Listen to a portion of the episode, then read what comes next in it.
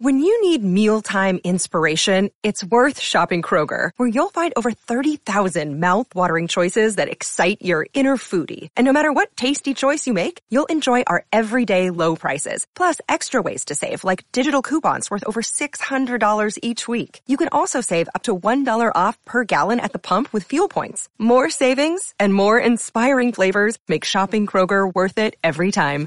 Kroger, fresh for everyone. Fuel restrictions apply. Another day is here, and you're ready for it. What to wear? Check. Breakfast, lunch, and dinner? Check. Planning for what's next and how to save for it?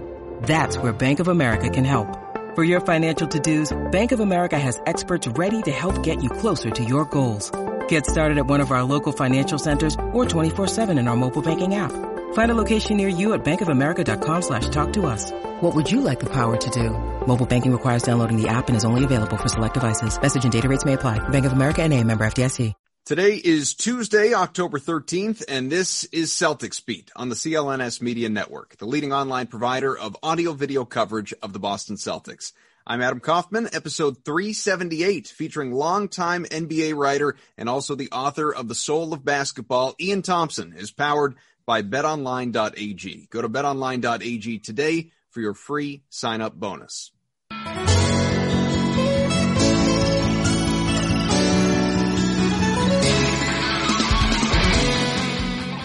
Well, welcome in everybody. Another new edition of Celtics Beat here on a Tuesday. And for the first time, we're actually having one of these shows after a completed NBA season. Let's bring in, of course, Evan Valenti. You know him, producer, sometimes host of the program, and Ian Thomsen, our featured guest, who is a good friend of the show, has been on many times. Although the last time, Ian, that we had John was right before the season. And uh, I know we were texting you know, we were uh, thinking of each other, I suppose, as as the Lakers were hoisting that Larry O'Brien trophy because we had a, a pretty good debate going into the year as to who was going to win a championship and in particular where the Lakers stood. You from the get go, big on LA. I was very skeptical. I don't remember, and I haven't gone back to listen exactly what I said, although I do remember saying I didn't think they'd win. I didn't even think they'd make it to the finals, maybe, you know, conference final or something like that. But clearly they went out. They were awesome. It's been about a year. So how are you? How's everything? And we can dive into the LA stuff too. Uh, you know, I think I'm doing as well as anybody could right now. Everybody I know is healthy and getting on. Um, you know, I watching these playoffs, I was just amazed at how well it all came off. I was I was a real bubble skeptic going in. I thought mm-hmm. they were really taking a risk because they were they might be hurting their product by playing in these conditions without fans, and that people might not enjoy the NBA the same, or even worse, that you may end up feel like feeling like you're watching like a, a B movie, like you had A level stars but they were being directed by Roger Corman or you know something, you know uh, whatever. That the, the production value was going to be really bad, and it turned out to be just the opposite. Um, as I was watching these games, I hardly even noticed that there weren't fans, um, and you surely couldn't tell from the play of the players that it was just as intense and hardworking as ever. So I, it's it was a real revelation to me that it worked out so well. I'd love to say congrats to the Lakers on their title, but I wouldn't mean it. Nevertheless, they won the championship, beat the Heat. Uh, I think achieved a lot of things, both teams in the process. As we know, Miami knocked off Boston and uh, really won the rash of injuries. Would have made it a more competitive series if Bam Adebayo hadn't gotten down. He did return.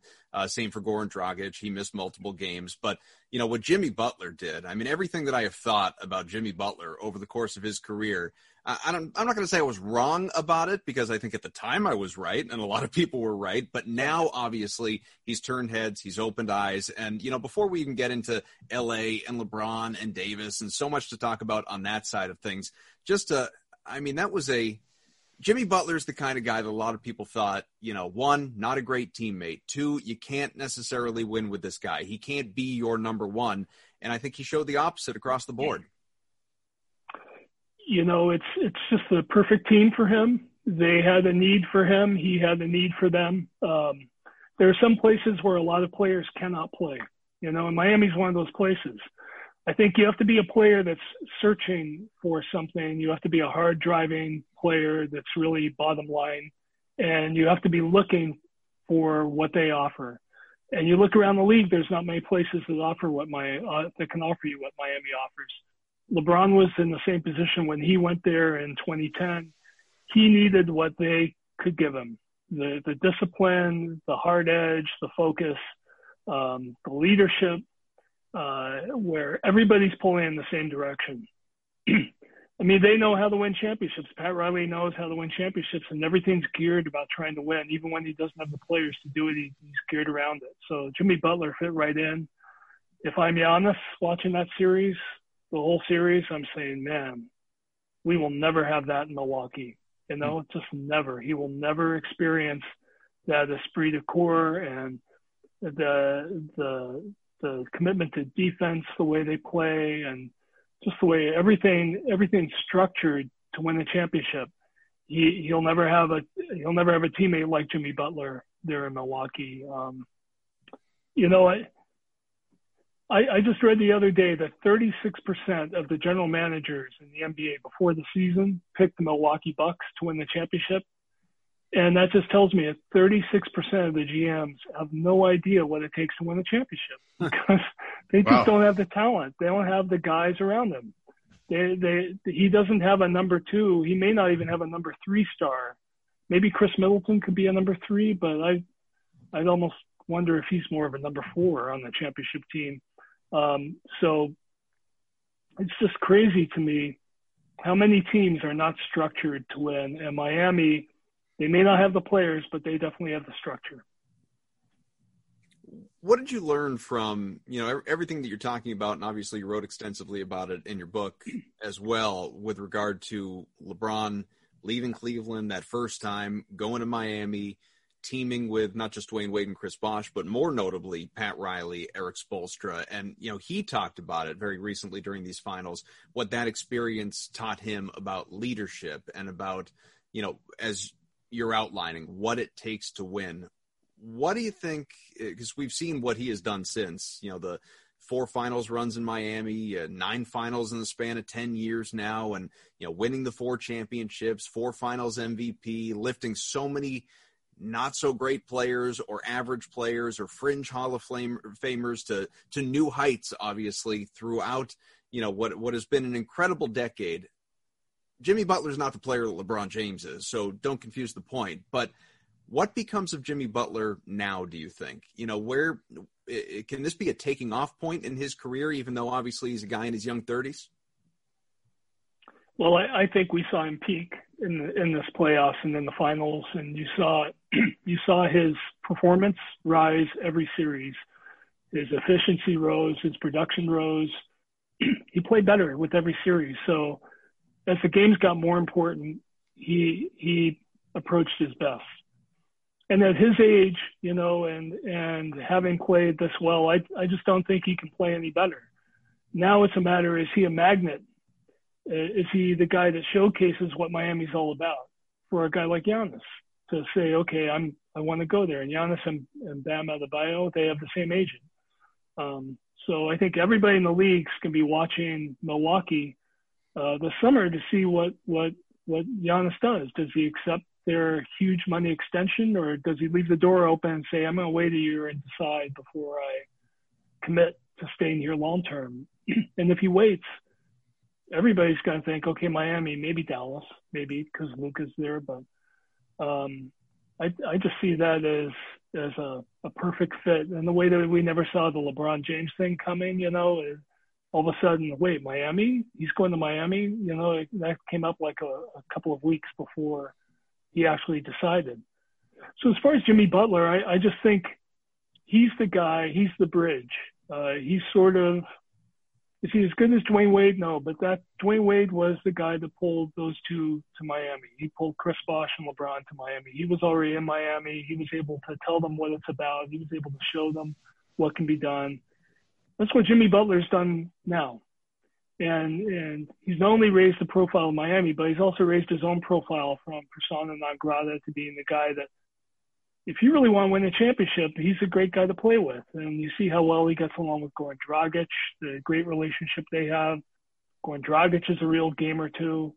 Um, the way they fought, kept fighting even when they they had no reason to think they could stay alive. Two of their best player, three best players were hurt, and they kept going at it. Um, the way they play, who wouldn't want to play in that kind of offense where it's just so intelligent, it's just so smart the way they share the ball, and being so committed on the defensive end the way they are. Again, if you're if you're geared to win championships, it's like a dream come true to me. So sounds like I'm making a big recruiting pitch for Miami, but yeah. as you're as you're watching the games, you just can't help but think that way. That a guy like Giannis, just like LeBron, in 2010, he he was in Cleveland. He did everything except to win a championship or or excel in the playoffs, and he had nobody around him to help him do it. He was doing it all by himself, and I, I think that's where Giannis is now.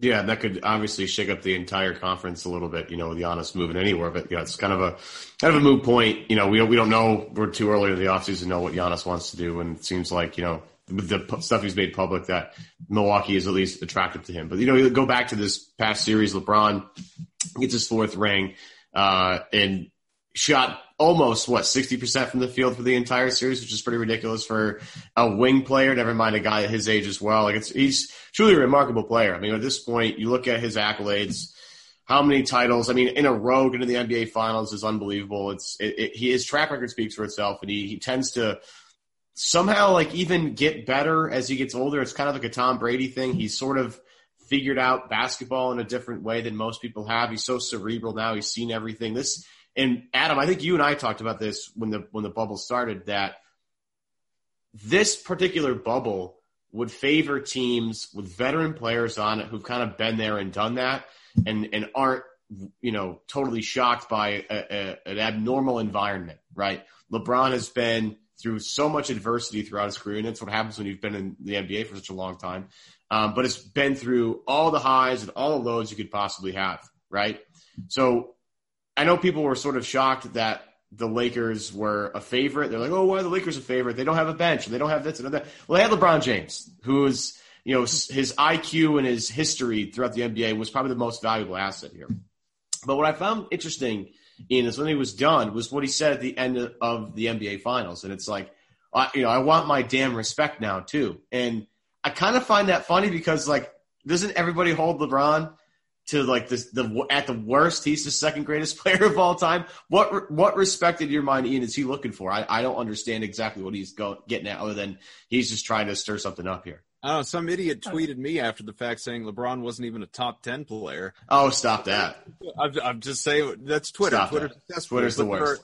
But the, but yeah. that's but that's what I mean. There are all those people out there. Michael Jordan. That's a whole other conversation. Michael Jordan was very probably happy, but certainly benefited from the fact that he didn't play during the social media age. You know, give an extra feather in LeBron's cap for even going through all of this. But but, but please, Ian, go ahead with uh, Evan's question. No, it's a great question, Evan, and it's just making me think of the conversation that Adam and I had, you know, last year when we were trying to pick who's going to win the championship, and that was a big reason why I was picking LeBron and the Lakers because he was not getting respect at that time. Scottie Pippen at that time, you know, last summer um, before this forever season started, um, Scottie Pippen came out and said, "Well, you don't really have to worry about LeBron anymore. He's not a great player anymore. He's, he's 17 years in the league. You, you can forget all about him." I mean, I think that really stuck with him. And then you saw LeBron talk about, "I'm going to get my crown back," and all all these cliches, but clearly they they turned out to be true. But here was a guy. He'd been to what nine straight finals and then he gets hurt. So he finally has an extended injury for the first time in his career. He wasn't playing any defense. Uh, he'd openly uh, looked for his teammates upon whom he was counting in Los Angeles to be traded so that they could get Anthony Davis. You know, he walked into the locker room with a glass of wine while he was hurt. And, uh, there was just all, he, he's not going to be able to lure any players to play with him. Uh, there was just all this negativity and it like everything he'd done over the previous nine years, it was like it all went away in a matter of a few weeks or something. People forgot all about it. And it just reminded me of Michael Jordan, the way Michael Jordan used to take all these slights and turn them into his own production. He, he, it was fuel for him, and and so he, he, it drove him. you know, this whole um, LeBron Michael thing, it's it's starting to become uh, less of an argument of differences and more of a comparison of similarities. I always used to say, everybody always used to say, well, Michael has the, had the killer instinct and LeBron doesn't have it. Well, this year, the Lakers, I think, were 57 and 0 when they had the lead going into the fourth quarter. 57 and 0 and there's two words to explain that. LeBron James. I mean, he finished every game. He was the closer. He was was like the perfect closer.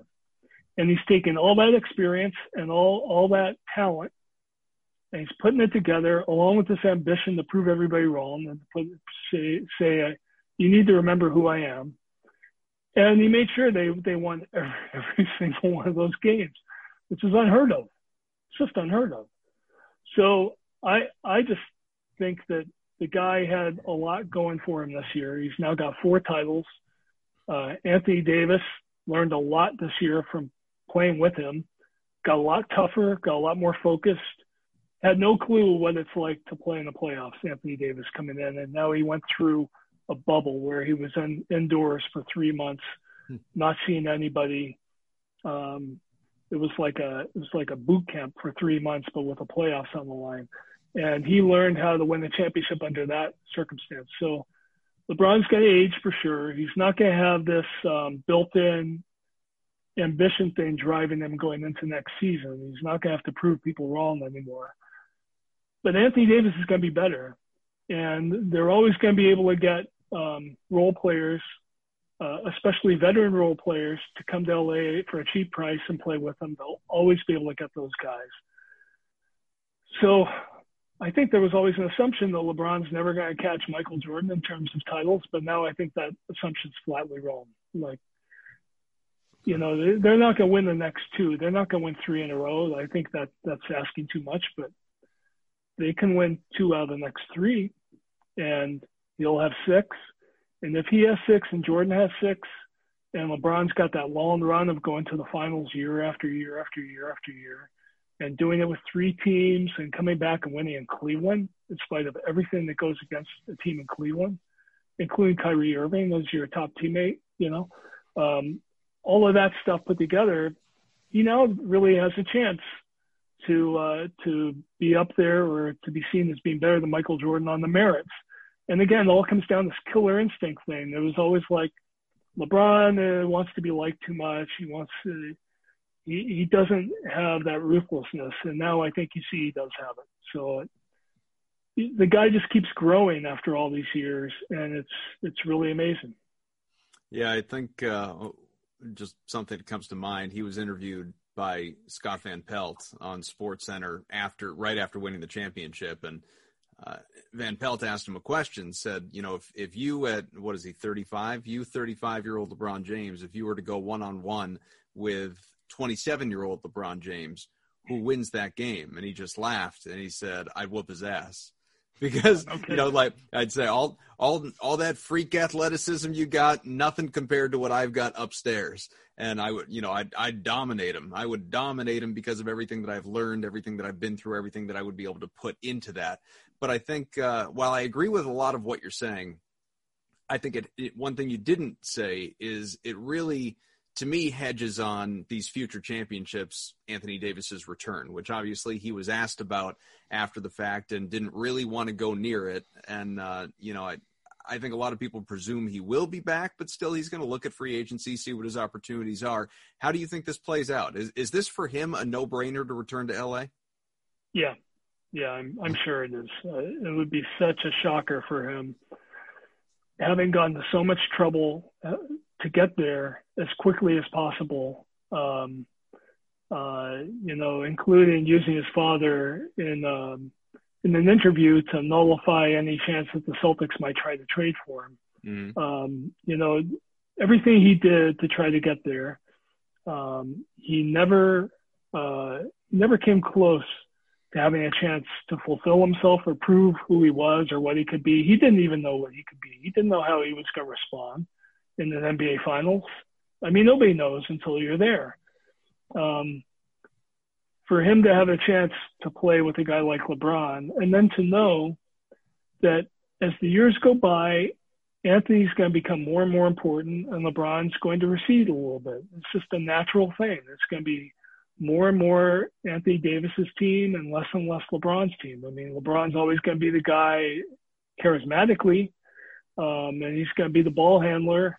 But you know, he may get hurt every now and then, and he he may be leaning on Anthony Davis more often. Um, so I I think there's a way of Anthony for Anthony Davis to look at the future and say, look, if I stay here, this is not going to be a Shaq and Kobe thing where people are going to say that Kobe never has a chance to fulfill himself because Shaq's always there. Uh, I think as the years go on, there'll be a, a passing of the torch and um, they'll stay teammates. Um, uh, and LeBron will go out of his way to give the credit to Anthony Davis in order to keep the thing going. Um, and they'll just, they're just going to win more championships together. Lots more to talk about concerning this LA team, the NBA. Obviously, we're going to get into some Celtics. This is, after all, generally a Celtics focused show, but I think it's all this is all very relevant to you know what's going on in Boston because, as you noted, Celtics desperately wanted Anthony Davis, didn't pan out, and uh, you know I think another thing that we could mix in and talk about if we feel like it is you know how might the Heat have looked different if Gordon Hayward had chosen Miami and not Boston because those were really the two teams that he was between. So that's you know it's another kind of part of this whole thing, but. Uh, one thing that I just I, I, don't want to forget to mention this, and I, I just I keep seeing it all over social media. I never would have guessed, Ian, after all these years of it just being said in passing and nobody ever questioning it, that saying the Lakers have 17 championships would be viewed as a hot take. you know, it, it you've got a lot of just butthurt Celtics fans in particular out there that are pointing out, very quick to point out that while the Boston Celtics have 17 championships, the Los Angeles Lakers have 12, and that is what they should have because in LA they have 12.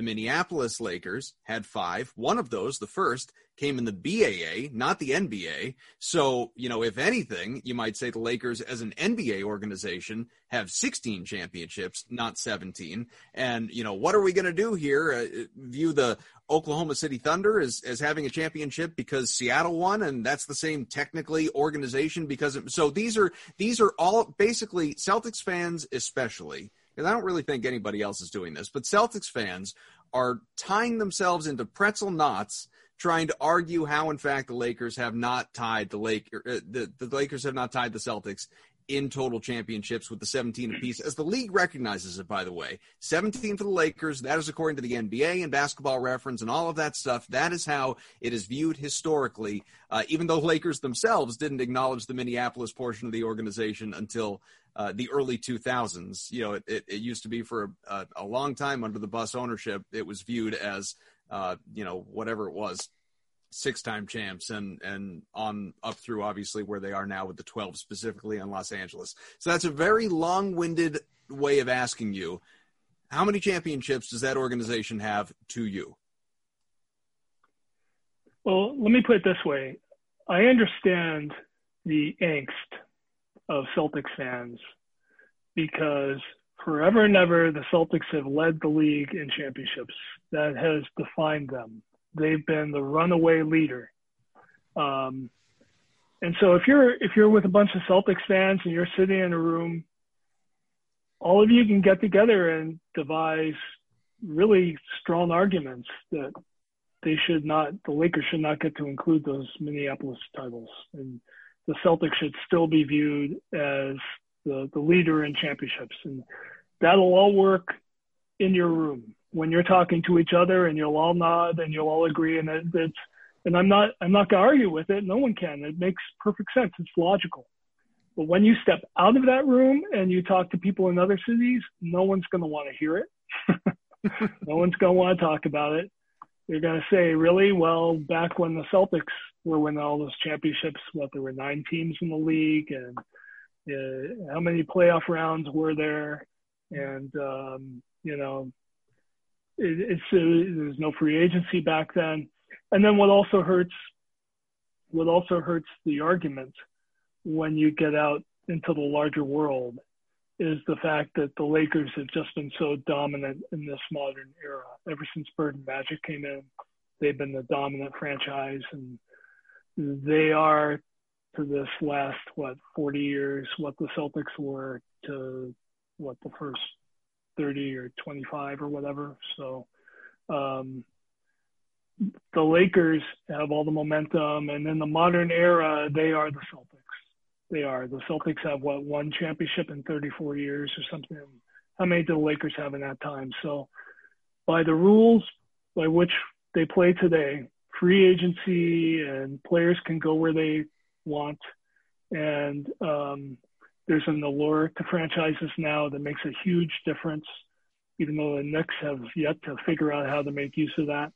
Um, the Lakers uh, were were founding fathers of this NBA that we play in, that we have today, and so I, you just can't.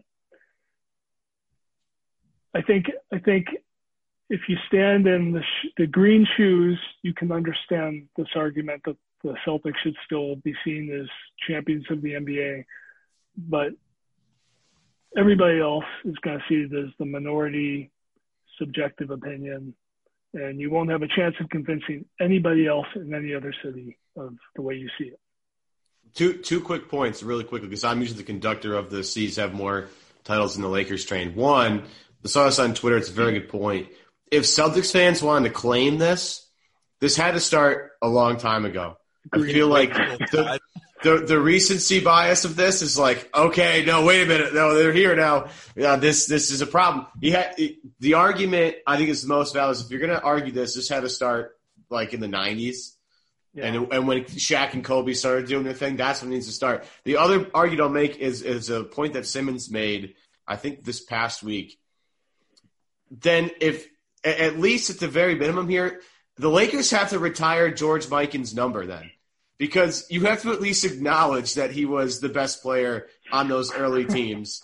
He has numbers got to go in the rafters. Then, if you're going to claim the the Minneapolis Lakers titles, and I I was like, wow, that's a phenomenal point. I didn't think about that. You got to retire Mikan's number, and then that I think that would smooth it over for me a little bit easier because I'm again I'm part of the like no no no they don't they're going to take five you know they're going to take the five from Minneapolis and and the argument I always use is the you know the the, the Sonics Thunder argument and then what do you do with the Baltimore Ravens titles? Because they left Cleveland, and Cleveland got their own team, and then it's just it's really complicated. So, I, I look if if Lakers, I, I, don't really, it doesn't really bother me. Like the, these are the two most historic franchises in, in, the NBA, and to be involved in that kind of conversation is a powerful thing. I think people are making way too big of a deal of it. Um, but the, the argument of this should have started years ago is, I think, the most valid one against the argument of the C's trying to, C's fans trying to say that they have more than the Lakers do. I just want to add, by the way, I see more credence in the whole NBA versus BAA thing. That's a good yeah, one too. Even if it's just plus one, like I mean, what do people look like in you know look at in, in NFL history? It's you know you've maybe you've won X number of Super Bowls, but there was a point in time where the Super Bowl was not a thing. You won NFL championships, and so if those teams prior to the Super Bowl had world championships, they're not credited with additional Super Bowls. The Super Bowl didn't exist. So if you win a championship in the BAA, should that be credited toward your NBA? That I see more validity in that than anything else that we've talked about. But you're right. Like uh, nobody's nobody thinks about the past until it's forced upon them. So like your your point, Evan, neither the Celtics nor the Lakers were thinking about it. The Lakers weren't thinking about it when they didn't think about uh, retiring George Mikan's jersey. They weren't thinking about it at all. And the Celtics haven't been thinking about it either. Otherwise, now, now, if, if Red Auerbach were still alive and thriving, you know, the last 10 years he would have been talking about Minneapolis right. as the as the Lakers crept up. You know, he would have. And he would have been banging that drum, but just shows how much we lost when we lost him. Well, let's take a quick break. Just want to tell you the wait is finally over. Football is back, folks. Already five weeks into the season. You might not be at a game this year, although some people are across the country. Either way, you can still be in on the action at Bet Online. NFL futures. How about the Chiefs, the defending Super Bowl champs, plus 400? The Ravens, who have not been quite as good, but still are led by the reigning MVP, Lamar Jackson, plus 500 odds to win a Super Bowl. Seahawks, plus 750. We all know how good Russell Wilson is and having an MVP caliber year.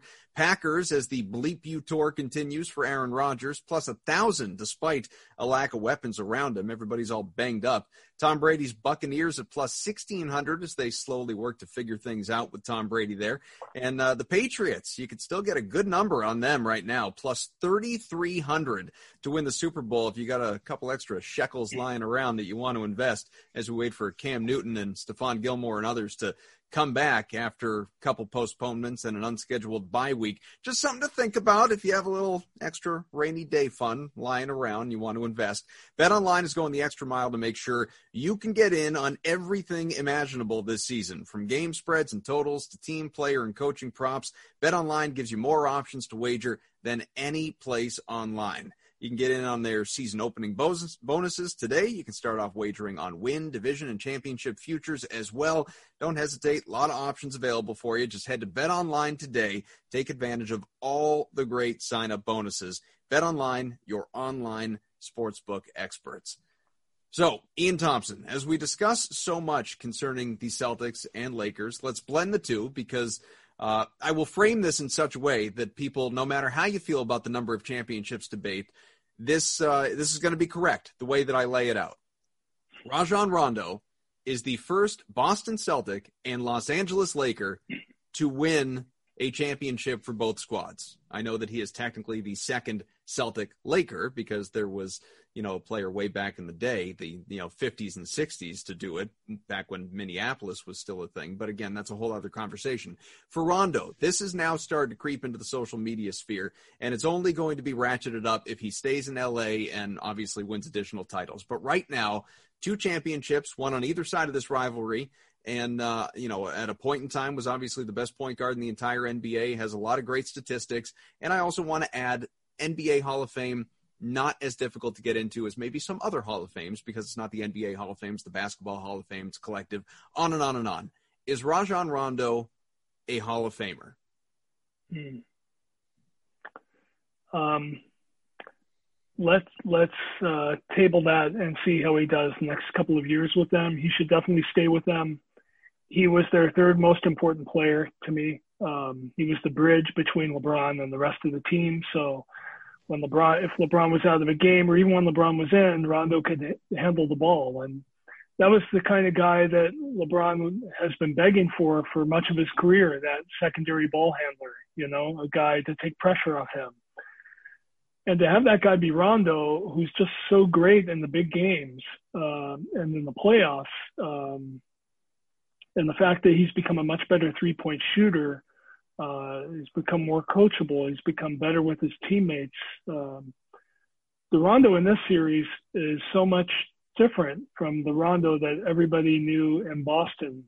Um, I mean, it's a big part of my book um, when when he gets himself nearly kicked off the team the day before a, a, big playoff game against LeBron's Miami Heat for throwing that vitamin water bottle at the TV screen during the video session and um, just acting, as Paul Pierce said at the time, just so selfishly and only caring about himself.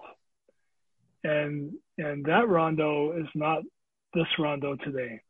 Um, I remember doing an interview somewhere and Wyc Grousbeck, I was doing it with Wyc Grousbeck, and Wyc said you could see Rondo becoming an NBA coach, and I laughed on camera with him at him. I'm so I was so, I'm so wrong now. I'm so wrong. Yeah. But at the yeah. time, I was like, Rondo could never be a coach. He can't get along with anybody, and it's all about Rondo. And now it isn't. Now yeah. he gets it. And did you see this on the court after the Lakers won? Rondo went over to LeBron, and you know you're just kind of reading lips and body language. But I had the strong impression he was thanking LeBron for making this whole thing possible, for sort of giving Rondo this chance to get back on the stage and to show what he could do. And I saw Rondo basically recognizing LeBron as the guy who made it possible for him and thanking him for doing so. That's what I was guessing he was saying, and and it had a lot of validity to it. Um, when Rondo was here, he was playing with older guys, and they were counting on Rondo to carry them, and he wasn't up to it. They, they Garnett was old, Paul was old, Ray Allen was old. They needed him as the young legs to to do things that they couldn't do and give them a chance, and he wasn't up to it uh, in his head. Well, I mean, there are couples who do that. You know, LeBron yeah. had or uh, Rondo had said um, whether it was said about him or he said personally, maybe during that um, back in the old Area 21 show with Garnett and when the Celtics teammates Pierce and uh, and, and Big Baby Rondo obviously he didn't say much when he was there. Perk before he became the media sensation that he is now. All those guys were in that room and you know Rondo all but said he hated LeBron. I mean with every fiber of his being before they were playing together obviously and at that time they yeah. still weren't playing together. You know back when he was on the other side of the rivalry or when you know obviously that's Cleveland then he goes to Miami and all of that. So, I mean he hated hated LeBron. There's yeah. that famous picture that's now circulating again on social media of of you know Rondo taking that picture with a fan who's wearing the LeBron is a bitch T-shirt and he's just pointing at it and smiling.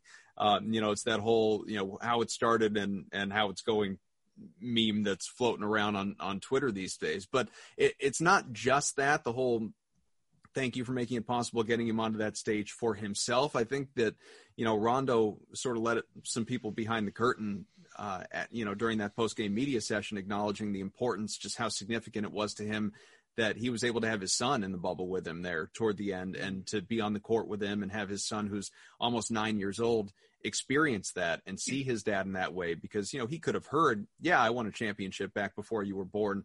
But, you know, one, he wasn't alive. And two, even if he had been, he would have been so incredibly young, couldn't have you know had any sense of what any of that means. And now to have a couple of kids and his son specifically being there to witness it uh, very clearly just means the world to him. Yeah he's again he's just an older guy a more experienced guy. I, mean, I remember do you remember this? I remember uh, a big game on a sunday afternoon in boston and um, rondo went into the miami heat huddle yeah, yeah, yeah, yeah and and LeBron shoved him out. And Rondo was like, "Hey, they didn't call a, call a timeout. I can go wherever I want." And he was just, and then he asked, and that was the same game. He asked to guard LeBron, and he's in there hounding LeBron, knocking the ball away, and uh, he totally drank the Kool Aid, the Kevin Garnett Kool Aid on hating LeBron in Miami. Uh, Paul Pierce, Kevin Garnett Kool Aid. Yeah. So, yeah, it's it's really something. This is one of those moments to see him winning in a Lakers uniform. It really is sort of like um, you hop a span of a decade, kind of in your head. You, you skip mm. everything that went on in between Dallas and Chicago and all the other places he's been, all the other things he's done, and you just think about how he was in Boston, how he is now, and it's like this giant leap that he's made. But he, he if he stays there and wins more championships. And the scene is like, uh, you know, that that key older guy, that Ron Harper, uh, and he has his Boston experience to go with it. Um, and you know, I was one of the guys saying back in the day that he was the best point guard in the NBA um, with the Celtics for about a year there. Uh, so you, I, I think if if he wins a couple more championships there, he is going to go to the Hall of Fame. There'll be a lot of people saying that he should. Yeah, I, I enjoyed the Rondo experience. I, it was fun to watch him play defense again for a bit. It's been a while, but he was like picking people's pockets against Houston. I think he had like three straight possessions where he picked somebody's pocket. I it was as much as I don't like rooting for the Lakers, I did root for Rondo. I, I felt myself a little torn in that particular direction because it is good to see Rondo thriving in an, an environment that really suits his talents. And, uh, and, again, he's so cerebral. I mean, he he's it was so fun to watch him when he was younger because you would just see stuff that nobody else would see, and you would you would watch him. My my the favorite Rondo play of all time is him in Golden State, where he's driving the middle of the lane and does like a 360 behind the back pass to Ray Allen in the corner for a three point shot that Ray buried. Like not I mean, who sees that? And it's not. Uh, there's a select few people that can in NBA history. Never mind just at that time. And and Rondo's just a special talent, and it's it's cool. Um, it's unfortunate he got of the Lakers. I'll I'll throw it that way, but it's cool to see that he's kind of back, feeling himself again and, and comfortable again. I, I've enjoyed the Rondo renaissance, so to speak. I guess we should congratulate Avery Bradley too. I know he wasn't in the bubble, but he did help them get there. Not that they wouldn't have gotten there without him, but just because I mean, you had LeBron, you had Davis, but still, mm-hmm. Bradley's going to get himself a ring, and uh, heck, DeMarcus Cousins probably going to get himself a ring. Even too. Dion Waiters is going to get a ring. Yeah, this is incredible. Yeah, I mean, and and we can't say that Dwight Howard's not a winner anymore. He's going to get a ring clearly, and uh, and and you know, not that he was already a Hall of Famer, and I, it's kind of crazy to me that anyone is even questioning that, but you know, this further cements that case. But uh, let's. Uh, in in the interest of time, let's let's focus a bit more on on the Celtics themselves entering what is uh, now an off-season league wide, and there are reports coming out that this is such an incredibly fluid situation, Ian. But uh, you know, the league is thinking well, one, you got the draft coming up next month, but then December 1st for free agency, January 18th, Martin Luther King Day for the start of the season. And we'll, you know, hopefully, uh, according to Adam Silver, the commissioner, with fans in, uh, you know, in home arenas and, and no more bubble or isolation or anything. And, you know, I, I'm skeptical. I think everybody, you know, should be, and, and it'd be foolish not to be as, as we sit here, obviously in mid October, but long way between now and, and mid January. But what Danny Ainge has to worry about is you know none of those things, other than obviously draft and start a free agency. So, what is the approach here ultimately with what is a you know, very, I mean, they're capped out. There's, there's no cap space. There are questions. You know, Enes Kanter reportedly intends to opt out. I don't think as, as much as he was a, a great soldier, a phenomenal teammate, a real glue guy from a specifically on the court sense, I don't think a lot of people are going to be, you know, crying any tears over that. Opens up more opportunity for some others, particularly Robert Williams. Um, you know, it'd be nice if you can find a way to shed Vincent Poirier's contract. Um, you know, Gordon Hayward is is your biggest question of the offseason as to whether he decides to opt in, opt out, sign for you know less AAV over a longer period of time, or uh, you know maybe Danny Ainge even considers trading him. There are a lot of options that are on the top of the table. So, how do you view this this Celtics offseason in terms of you know, not what's facing Danny Ainge. We all know what's facing Danny Ainge. What do you think Danny's going to do? Well, I guess first of all, you wait to see what Gordon Hayward's going to do, and it'd be crazy for him to walk away from $34 million or whatever it is. I think, especially, you know, he he really has not, through no fault of his own, uh, he's not fulfilled um, the potential that everybody saw when he came to Boston. Uh, he's not given the return that you can see he's capable of giving. And again, not his fault, but they just haven't got the return on him. So why not come back for one more year? Have a great year going into your contract year as a free agent and put a lot of doubts to rest and do it with a team that really needs you I mean, they really need Gordon Hayward at full strength, playing a full season as a secondary ball handler, uh, a, a playmaker, a guy that really has a great feel for when the team needs him to score and when they need him to set up other guys. Um, he's he's just brilliant at that, and he he makes them a smarter team when he is really involved. The the ball goes to the right guy. Um, their pace is better. They're more in control of the tempo of the game when he's playing. Um, it's almost like a two guard front a bit. You don't know, you don't know where the play is going to come from if he's on the court with Kemba or Marcus Smart. Um, so I would think he would be coming back. I mean, that, that would be the logical thing. It just makes so much sense for him to come back and have a great year uh, with a team that's built to have a great year and then go into your contract year uh, from a position of strength and weakness. So that's the first one. Uh, Enes Kanter, you try to replace him with a big man who can actually guard big bodies, who can give you a little bit of that edge that, say, Dwight Howard gave to Lakers, where you knock people around, you intimidate a little bit. You know, what Aron Baynes gave them a couple years ago. Uh, he's going to be a free agent. Maybe he comes back. There's not a lot of candidates to fill that position the way the NBA is today, where uh, you could get a guy to give you that physical presence, and yet he doesn't kill you on offense. Um, Aron Baynes was shooting three pointers by the time he left Boston, and he's still doing it this year. So, you know, maybe maybe maybe there's something to explore there. Um, the only the only trade that I heard someone else I've heard people talk about that is intriguing to me, but I just think there's too many question marks. Is if Victor Oladipo really wants out of Indiana and Greg Hayward is from that part of the country, uh, or Gordon Hayward is from that part of the country, what, um, would there be something there? Would there be mutual interest? But no one knows how healthy Victor Oladipo is. And the Celtics have already gone through three years of uh, not knowing what they were going to get physically from Hayward. And um, I, I, just, unless they're absolutely sure that Oladipo can get back to his old self, again, this is a team that also had Isaiah Thomas suddenly unable to be his old self because of an injury. So that one is intriguing to me, but I, I just don't know if it's realistic. So for me, when I look ahead to the Celtics' immediate future, really it all comes down to Jayson Tatum. Can he continue to grow and become a top five player in the NBA?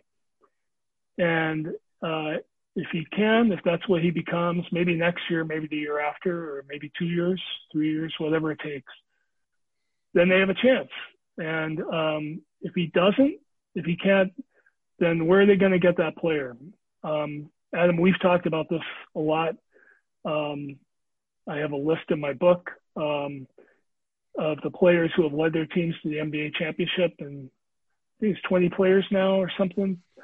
But over the last 40 years, since Bird Magic came in, if you didn't have one of those 20 guys, might be 19, might be 21 If you didn't have Michael Jordan or LeBron James or Larry Bird or Magic Johnson or Dirk Nowitzki or you know, uh, Shaquille O'Neal, uh, Tim Duncan, Steph Curry, yeah. Kevin Durant, whatever, whoever it is. If you don't have one of those guys, you can't win the championship in the NBA. There's one outlier, the Detroit Pistons.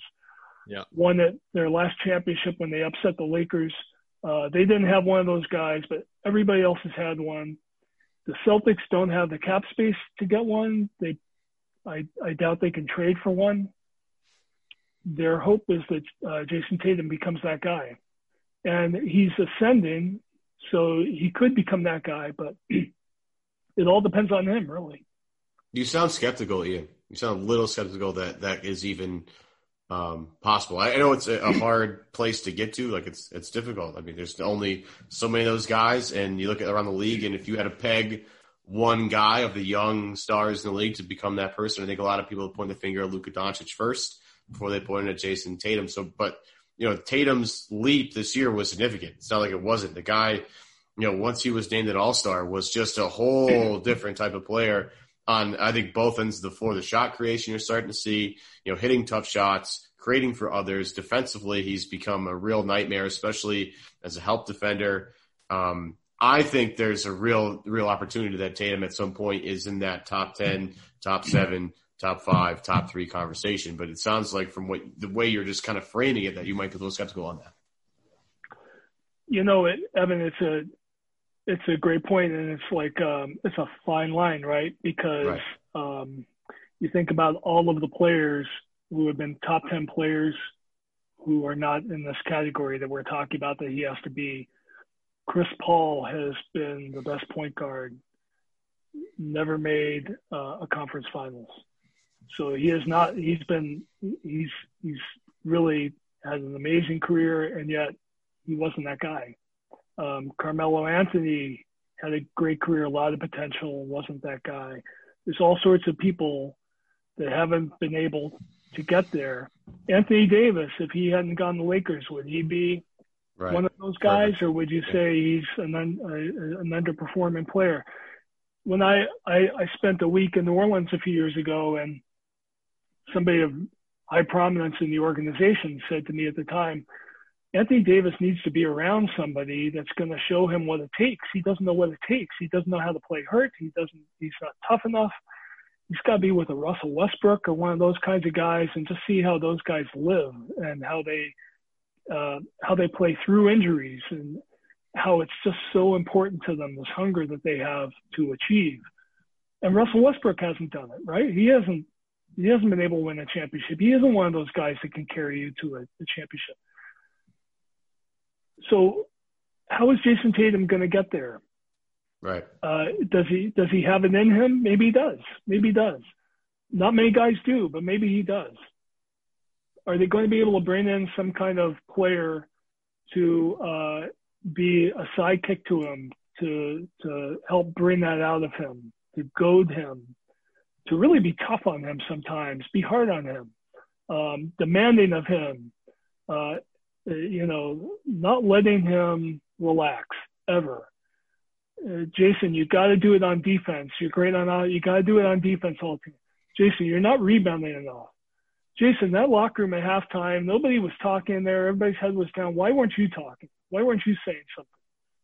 I mean, the, the job of being that guy in the NBA is the hardest job in sports. The, the quarterback doesn't have that job in football, where you're in charge of everything. You're in charge of the social makeup of your team. You have to decide when you're going to share the ball, who's going to get it at certain times. You have to play both ends of the floor. Quarterback doesn't play defense.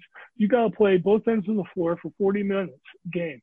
Um, when when the team needs something, you just gotta say, "I'm gonna go do it all by yourself," and you decide to do it, and you're gonna go do it. All that stuff. Is Jayson Tatum gonna be that guy? Maybe he will be, but there's no way of knowing he will be until he is. Until he is. So, um, and that's their hope. And look, they are in a great position. So many teams would wish they had a Jayson Tatum, which would give them a chance of getting that guy so many teams. Um, does Philadelphia have that guy? They gave they passed on Jayson Tatum. Do they have that guy? Is Joel Embiid that guy, or would you rather have Jayson Tatum? It's it's it's the most interesting part of the NBA is trying to figure out who that next guy is going to be. I mean, for years, LeBron James, people said he couldn't be that guy because he wasn't didn't have the killer instinct and he faded under pressure and he didn't win a game in the fourth quarter. Well, look at who he is now. He became that guy. Um, I just think the Celtics could really, if we're talking about what they could use, they could use one of those tough-minded older guys on the team to really put an arm around Jayson Tatum and say, I'm here for you, but it's not going to be easy. And you're going to hate me sometimes, but you need this. And someday you're going to look back and be grateful. But some nights you might hate me, but man, you need this. So that's where I think they are. It all depends on Jayson Tatum. Jaylen Brown can be a great player too. Um, he can be a great two-way player. Um, Kemba Walker is a finished product. We know who he is. Uh, Jayson Tatum's the guy that gives them that chance to, to have somebody to go in there and to be able to match up with Anthony Davis someday. Not not like head to head, but to do for his team what an Anthony Davis, what Kevin Durant, or what Steph Curry can do for their team. I just think Celtics fans need to realize, and I agree with everything that you're saying, Ian. I think Celtics fans need to realize that, you know, going back a handful of years, right? You can go kind of go year by year with it in the sense that you have cap space, you finally make a free agent splash because you're able to do it. You draw a guy in, you get Al Horford. Following year, you still got cap space, you bring in a uh, you know a, a Gordon Hayward. Um, you know you've got all those Nets picks and draft capital. You make the trade, you bring in Kyrie Irving. You continue to have assets at your disposal. There's all the rumors all the way throughout. Will they trade for a Jimmy Butler? Will they trade for Anthony Davis? Will they trade for Kawhi Leonard? Will they trade for, you know, you name it? Um, Kyrie ultimately leaves, opens up cap space. They bring in Kemba Walker. Well, now we're at a point, and I say this on October 13th, acknowledging full well that this is a good team in a good spot that is still going to be in that upper echelon among Eastern Conference squads. Not number one, maybe not number two or three, but they're right there in that top half of the conference as other teams around them presumably improve, be it personnel wise, uh, overall roster construction, superstar, uh, you know, in, in the scope of obviously Nets players getting healthy, even though I know Ian and I, you and I are, are both very skeptical. Evan might be as well as to the future success yeah. for Brooklyn. Doc comes into Philly. I don't know how much he's going to help there, but obviously he's a better coach than Brett Brown. So the conference as a whole is improving. The Celtics, unless you continue to get leaps, and there were big strides last year to this year, but unless you continue yeah. to get leaps out of, in particular, Jayson Tatum and mm. Jaylen Brown, because Kemba Walker, well, a very good player, an all star, kind of is what he is and may even not be what he is because of that knee and the uncertainty of that going forward. Right. You can you, you, don't know what to expect from Gordon Hayward because as you acknowledged already through no fault of his own, he has not lived up to the contract, you know, freak injury after freak injury. I think Celtics fans as you know, I say this on October 13th, but I'd be you know, hard pressed to believe it's going to change in the next couple of months for the most part, short of some sort of veteran, tough minded addition like you're talking about, I mean, they're running it back. Like this same team is coming back next year. And I guess that would have me a little bit concerned from the standpoint of Danny Ainge said it in his postseason press conference. We learned we're not good enough. That was the quote. And so, how do you get good enough when there's no one that you can necessarily bring in who is that no doubt about it instant change? You know, it's you know you can find hopefully anyway you can find a veteran big man or you know handle those big bodies, or you can find some you know the, a sharpshooter off the bench. They really haven't you know really haven't had since like Eddie House, you know, but. For the most part, the group that was here last year that very well could have made it to the finals, some believe should have made it to the finals, but probably would have lost to the Lakers, is coming back. So, yeah, you know, no, it's it's a great point. Um, yeah, the, I mean, they could definitely also use that Lou Williams type of score off the bench. They were hoping Carsen Edwards maybe was going to be that guy, or whoever was going to be that guy. They were hoping somebody was going to fill that role, but they just need to grow up too. You know, they when I when you watch them against Miami, the difference was Jimmy Butler uh, has played enough years, been in enough situations to really value where he was. Goran Dragic too. Unfortunately, he got hurt. But those guys knew where they were. This was a once in a lifetime chance for them to get to the conference finals and push through and get to the NBA finals. And they valued that moment. And it was the most important time of their basketball lives. And they played that way. And they weren't messing around. They weren't going to make silly mistakes. They were going to be very focused and disciplined. And the Celtics are just too young to be that. And we've seen that year after year in the NBA over the decades. The young teams get beat up, they get their hearts broken, they learn the hard way. Michael had to learn it, LeBron had to learn it, Kobe had to, they all have to learn the hard way. Um, that there's, uh, it's not that they have to reach higher, they have to reach deeper. They have to go deeper inside and figure out what they were lacking and then become that player that, that can provide that. Um, the other thing I think we should just mention is that Danny Ainge is still the GM. And I can't imagine what trade could be out there. But if you think he isn't thinking about trading the whole team, because right. he is. He's fearless. He I, is. Yeah, no. So like this is this is the team probably that's going to come back. But if he saw a trade where he could get the great player and he had to trade away most of the future of the team to get that guy. And he thought it made sense. He thought it made made the Celtics better. And he did it in the context where the Lakers now have even the Celtics in titles, and you don't think Wyc Grousbeck wants to move back ahead and sees LeBron out there with Anthony Davis and says, by the time LeBron retires, they're going to be two or three championships ahead of the Celtics.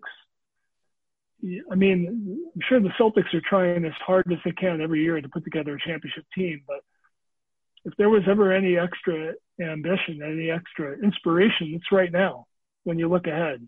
Anthony Davis is how old? Uh, LeBron looks this good.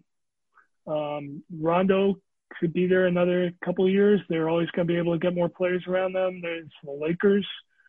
Uh, I just know he's out there trying to figure out a trade. You know, there probably isn't one, but you know he's trying. So um, no one should just be relaxing and saying, this is it. To me, their best chance is Jayson Tatum becomes that guy and the other guys turn around and they, they find another great player in the draft somehow, you know, the way you can um, sometimes. Uh, and that's how they do it. But trade is possible, man. Yeah, it's Danny's always had that mindset. I think you can kind of read the tea leaves a little bit, and you can kind of you know follow his quotes about it, it, feels to me that Danny understands that there's only a handful of players that really matter in this league. That's why he made the trade for Kyrie Irving because he thought he was getting one of those players, you know. Um, and you know that Danny Ainge's never afraid to make a trade. Just to back up your point here, like there's only a finite group of guys in the league every year, and and it's and it's fluky. Like as you mentioned, like Russell Westbrook hasn't won one.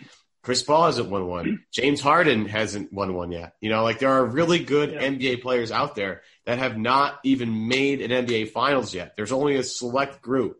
And Danny, I think, again, as I said, understands that they need to land one of those guys to really contend. You know, you, you, they had Pierce.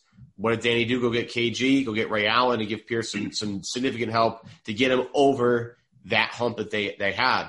Danny also sees an opportunity to draft one because that was the sexy thing at the time, right? Wasn't it? Like, oh, let's just tank and you'll tank, you'll get, you know, a couple of draft picks maybe like Philly, you know, get Ben Simmons and Joel Embiid. You get a couple of guys together. One of those guys, you know, you, the, the closer you, you draft the top three, the top one, the better off you are to find maybe one of those players. I mean, that's kind of been the mantra for some teams for the past couple of years, right? So now Danny has maybe gotten one of those guys. Again, he's still on the search for one. We don't we don't know, but I think the way you've kind of broken it down makes makes me feel like at some point, whether it's going to be you know as drastic. I'm not advocating for this, but there could be a drastic day where Danny is like, you know what, I have to trade Jayson Tatum to get this guy. He might actually end up doing it because he knows that outside of a few guys, the rest of the league doesn't really matter. That's interesting. He would definitely do it if he yeah. could get that guy that he thought could lead them to a championship. He would he would do it. I remember seeing him in Vegas um, in the summer of 2010 at the Vegas Summer League. He was sitting up in the stands by himself, and I went and sat with him. And they traded for Ray Allen on draft night. Uh, they had not traded for Garnett yet. So I went up and I congratulated him on the Ray Allen trade, and he said, "Well, I'm I'm still trying to get another player." And I go, I asked him what his like point of view was. What how how do you gauge when you're done? And he said, "Look, we have a lot of good players, but you look around the league." And he knew he was it was a play on words. It wasn't the right way to say it. But he said, "There's a lot of quantity out there, but there's not a lot of quality." And he was saying like, there's a big difference between having a bunch of good players versus having one or two great ones.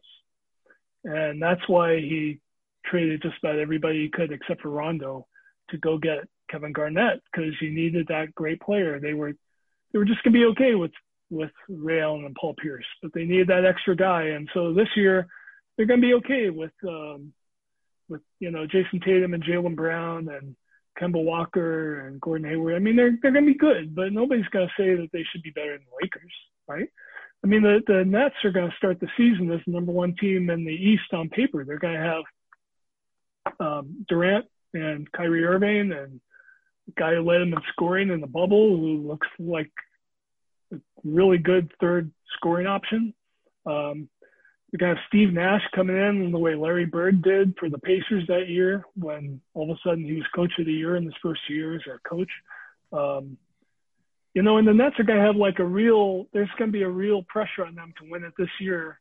I think they have to think like that just because um, this is their best chance to get Kyrie Irving really focused for a year. And if it doesn't work out, maybe maybe you know starts to go sideways a bit. So when Doc first came to the Celtics with, I mean, when Doc first got Garnett and Ray and Paul together, he said we have to win this year. We can't be thinking this is our get our feet wet year and we win it future. We have to think this is our year now. We have to win now. That's how the Nets are going to be. Celtics aren't going to be like that. The Celtics aren't going to be saying we have to win it this year no, they're going to be saying this is part of our progression. You know, we're still a young team. That's what everybody's going to be telling them. Um, they need that urgency to them. They need they need to believe that they have to win now. Like my life is going to be hell if I don't win the championship now. They need that kind of spirit. And have we seen that in them yet? We haven't. We just haven't because they're so young. They shouldn't have that at their age. They need to manufacture that somehow. They need to get that damn it, we're going to win it now. We aren't going to wait another year. I don't care how young we are. This is ours. It belongs to us. I don't care what anybody else thinks. They have to have that edge to them, and we haven't seen that yet. So, can they develop it from within? Do they go out and get it? But that's what they need. It's going to be a long, interesting off season. When I say long, don't be surprised if it extends. You know, again, Martin Luther King Day, January 18th is what we're thinking about for the opener based on reports that are out there. If that all of a sudden two weeks from now became March, it would not surprise me in the least. You know, it's all yeah. a very fluid situation with the season projected to end in August. But again, when you don't know when it's going to begin, it's really hard to know exactly uh, when it's going to wrap up. And even if a full season will be played and will they be done in time for the Olympics and on and on and on, not to mention what will travel look like? Who will they play? How do you configure a schedule? So lots of questions to answer over the course of the coming months, including most especially sort of where we left off, which is how do the Celtics build? What do they do to, uh, you know, expand upon what was a very successful season, but go to the next level, a level that they've not yet achieved under Brad Stevens and with this core. So remains to be seen. But in the meantime, Ian, really appreciate you hopping on as always. We uh, we greatly uh, enjoy the the insight always every time you're on, and uh, we want to make sure we do it again. I appreciate, it, guys. Really enjoyed it. Um, great spending the time with you. Thanks. Evan, pleasure always. Always, bro. You know that.